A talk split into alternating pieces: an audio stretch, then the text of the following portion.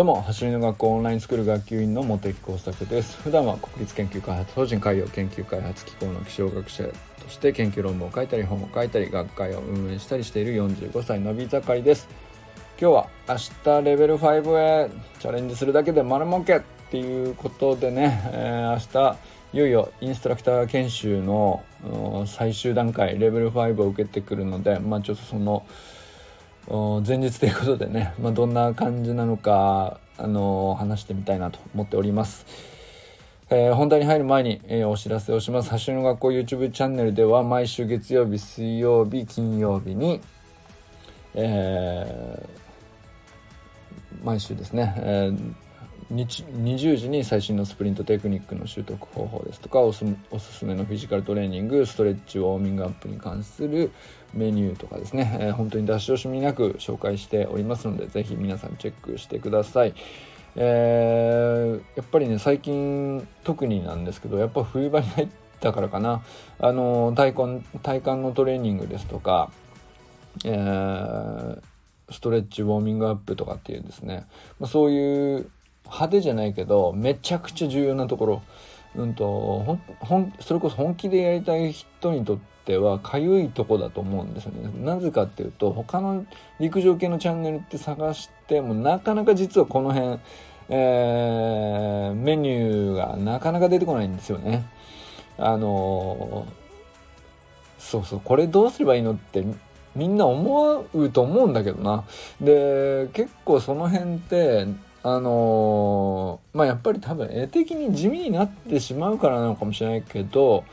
まああとね YouTube のコンテンツとしてこう楽しい感じにするって結構難しいところなのかもしれないですね。でもまああのー、発信学校の毎回高校のとこ出てくるウォーミングアップの動画とかあの非常に盛り上がりつつでもあのちゃんとしたウォーミングアップになってたりとかあの非常に面白いですしあのまあこれだったらウォーミングアップとして非常になんていうか楽に取り組めそうだしっていうのがちゃんと示されてるんでやっぱりあの学校っていうからにはねやっぱここさ コンテンツとしてちゃんと手を当てるってすげえ大事だなと思うし YouTube チームの、うんと、意気込みを感じるっていうかね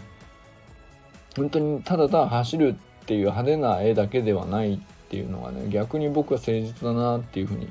よく感じております。ということでね、えー、チャンネル登録と動画へのグッドボタンを毎回必ず忘れずによろしくお願いします。そしてよかったらですねコメント欄にも何かあの思うことがあればコメントいただければなと思います。ということで今日はですね、まあ明日レベル5のインストラクター講習をいよいよ受けますんで、えー、まあ、そのことをちょっと話してみようかなと思ってて、まあ僕はね、まあ一言で言うとチャレンジするだけで丸儲けだっていうことが言いたいっていう話なんですけど、これどういうことかっていうと、なんていうのかな、僕の場合は、あの、毎回言ってるんではお分かりと思いますけど、僕は気象学者なんで、あの、インストラクター、なんていうの、スポーツトレーナーとかじゃないしさ、えっ、ー、と、治療家さんとかでもないし、なんだろうな、どっかのコーチをしてるとかでもないしね。あのレベル5をの受講内容を受講して公認インストラクターになるとかっていうところに、えー、僕の場合特になんていうか必然性はないんですよね。必要性っていうのかな？分かんないけど。あの職業上とかさあの自分の今見てるチームをちゃんとね導きたいからみたいなそういうのもないですし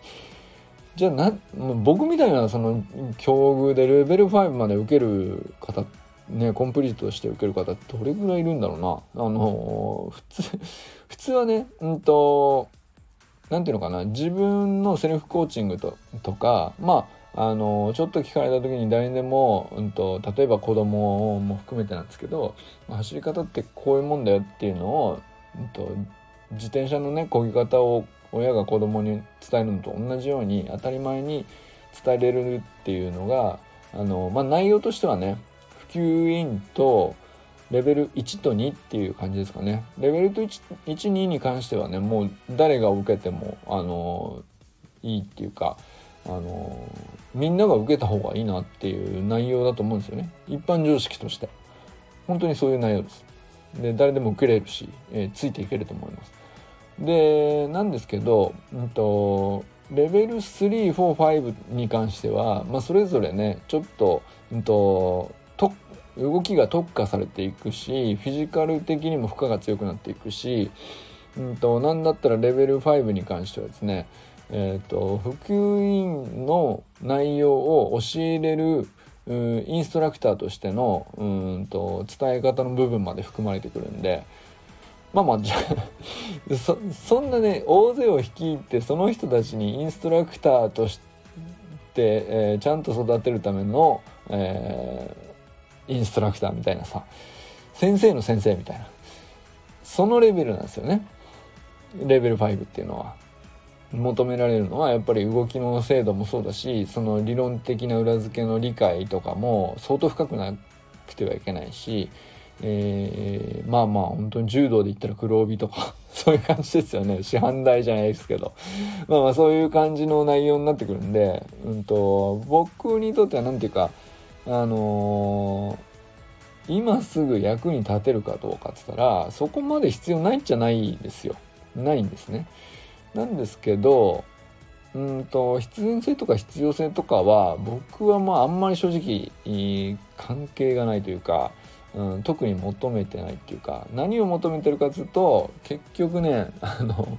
チャレンジできることがあったらしたくなっちゃうっていうなんかもうほんとその一点ですね。なんか役に立つか立たないかはもうそのチャレンジした結果ねどういう役に立つとか分かんないですよ。全然分かんないです。特に、まな立つかもしれないけど立てようと僕は特に思っていないっていうね、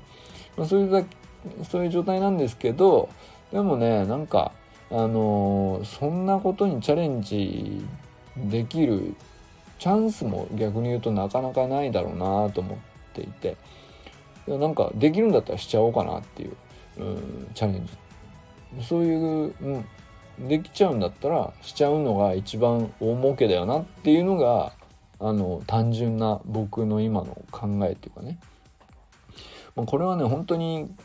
えー、去年の1年半前からスプリントトレーニングを始めた時に、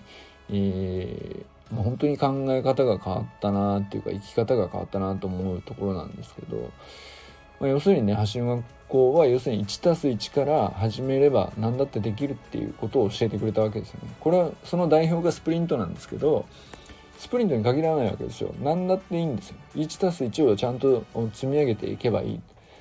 うんとそれを地道に積み上げるだけで、えー、あとは時間を経過した分だけね足し算を繰り返した分だけあの必ずうん価値あるものになっていくっていうできるようになっていくしうんと、まあ、スプリントであれば、えー、トップスピードができるようになりスタートでスタートのテクニックが身につきその後横方向にも展開できるようになりストップする能力も身につきみたいな感じで、えー、まあ本当にね2年ぐらい前の自分の体から考えたら途方もないとこまで結構来てるなっていうねぐらいな感じですけど。でも実際ねずっとその間何してたかっつったらよっぽど特別きついメニューとかきついトレーニングしたかっていうと全然別にそういうもんじゃなくてまあまあ本当に長いことちょっとずつ 1+1 をやってただけの話なんででその 1+1 を地道に続けるってそんな継続する何ていうか忍耐力ありませんよっていうのがその2年前までの僕だったと思うんですけどあの、1+1 が続かなくなってきちゃうのってできないことに対してフラストレーションというふうに捉えてしまうところにあると思うんですよね結局ね。なんだけど橋の学校はそのできてないところこそ伸びしろっていう あのもうほんとちょっとした物言いだけなんだけどそれで全部変わりましたね世界観が。あの景色の広がり方っていうか。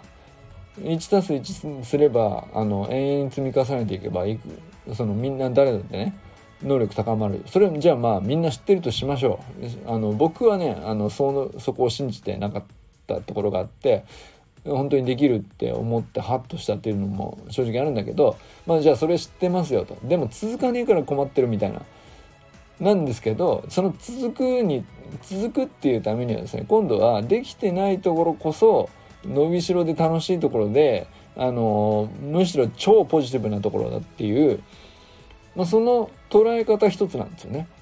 そうするとなんで続かなかったかっていうとできてないところと向き合いたくないとかできてないところがなかなかできないことに対してフラストレーションを感じちゃうとかかえって自分で自分のこと嫌になっちゃうみたいなあのそれが自分の能力をこう伸ばすところを阻んでいたんですよずっとね。その道が本当にちょっと,、えー、と言葉と視点を変えて向き合い方を変えるだけで簡単に続くというまあ本当にそれだけの話だったんですよね。でその延長線上にもうあのチャレンジできること何でもいいから何かないかなっていう。要するにそれって何かっていうとできないこと何かないかなっていう。できてないこと。えー、もっと伸びしろあるはずだと、えー、もっと苦手なことあるだろうと。知らないこととかね。そういう延長線上にあるんですよね。だからあの役に立つ立たないとか必要とか必然性があるとか関係なくですね。やれるだけでもう本当大儲けです。ありがとうございますっていう感じであの気づいたら僕は明日ね、レベル5を受けることにまで至っていると。そういう感じです。それはねあの、不思議なもんですけどまあ僕にとって手はだからそういう意味ではね必然的なんですね。周りから見るとなんでって感じかもしれないですけどだって気象学者でしょみたいな 感じだからね。まあそうなんだけどでもねやっぱりレベル3以降って本当にみんなモチベーション高い人ばっかりで、えー、フィジカルも強い人ばっかりなんであの多分ね同じメンバーで一緒に受けれると思うんですよね。藤村大輔さんとかもそうですけど。あの10人ぐらいで毎回揃っててレベル34はほぼ同じメンバーだったんですけどあの5もねきっと同じように揃って受けれるんじゃないかなっていう感じがしてるんですけどなんかそれもいいですよね。あのほんのね23時間ですけどあの1ヶ月おきに3回も一緒にね時間を過ごせるとかってめちゃくちゃこうやっぱありがたいですよね。そういうつながりを持てるっていうのは。なかなかもうそれ以外のきっかけでは絶対会うはずのなかった人たちばっかりですんで。あのー、みんなねだからもう圧倒的に動きがいいですし。やっぱ藤村大輔さんのねスプリントとかも本当にね圧巻ですからね。それを目の前で見れるっていうのはしかも同じねその受講生としてね彼も学ぶ態度で、えー、トレーニングメニューを一緒にやりあの生徒側に立ってですよ。あの一緒に受けれるとかってめちゃくちゃもう他では絶対得られない体験なんで本当貴重ですよね。まあ本当にだからあの数時間かける数回っていうつながりはあるんですけど僕の中でもめちゃくちゃあの絆を感じたりしていてもうほんと深い中に慣れている感覚があってありがたいなと思ってますね。まあのオンラインスクールはオンラインスクールでねあのオンラインのつながりってやっぱりねうんと何て言うのかなあの薄い恋じゃなくてやっぱりちょっと質が違うんですよね。オンラインはオンラインで僕はすごい濃くなれると思ってるんですけど、あのー、それは何でかっていうと繰り返しの数が多いからですねコミュニケーションの繰り返しの数が多いからあのそれでずっと長く続けて繰り返してっていうのが圧倒的にオンラインの場合は増えるんでやっぱり共通理解みたいなのもめちゃくちゃ深くなるしそれはそれでめちゃくちゃその、うん、濃いつながりだなっていうふうに僕は感じてるんですけど一方でオフラインはオフラインでやっぱりオフラインが好きですってみんなが言う人多いんですけどあのそれはそれでねあの質の違いだと思っててあのオンラインではないあのやっぱり数時間にこう凝縮された何て言うんですかねあのその時間しか一緒にいられないっていうのがみんなお互い分かってるからあのそこで取れるうんコミュニケーションっていうのはやっぱり特別な絆を作るんでしょうね。分かんないですけど。なんか確かにオンラインとは違う質の違う濃さがあるっていうか。でどっちも僕はあのすごくね、えー、人生を豊かにする上ではすごい大事なものかなと思ってて、えー、どっちがいい悪いじゃなくてね。両方楽しめるっていうねあの走りの学校っていう団組織がねすごくなんか僕はあの見事だなとあの多分仕組んでないんですけど 結局結局仕組んじゃいないんだけど結果的にそうなってるっていうのがすごく見事なあの人をつなぐ機能としてねあの素晴らしいなとやっぱり改めて思いますよね。まあ、そんなこんなで、えー、まあ、今日はねとりあえず明日受けますという話でしかないんですけれども、まあ、明日はねあの受け終わった後にまたあの息も絶え絶えの声で こんなでしたという話をするとは思いますが今日まあ元気なうちにね、えー、話せることはこんな感じでございます。とまあとにかくとても楽しみだし、えー、まあ明日レベル5へを受けますということとね、えー、僕としてはあのその心はやっぱりチャレンジするだけでもう大儲けしておりますということが言いたいことです。ということですね。ということでこれからも最高のスプリントライフを楽しんでいきましょうバモス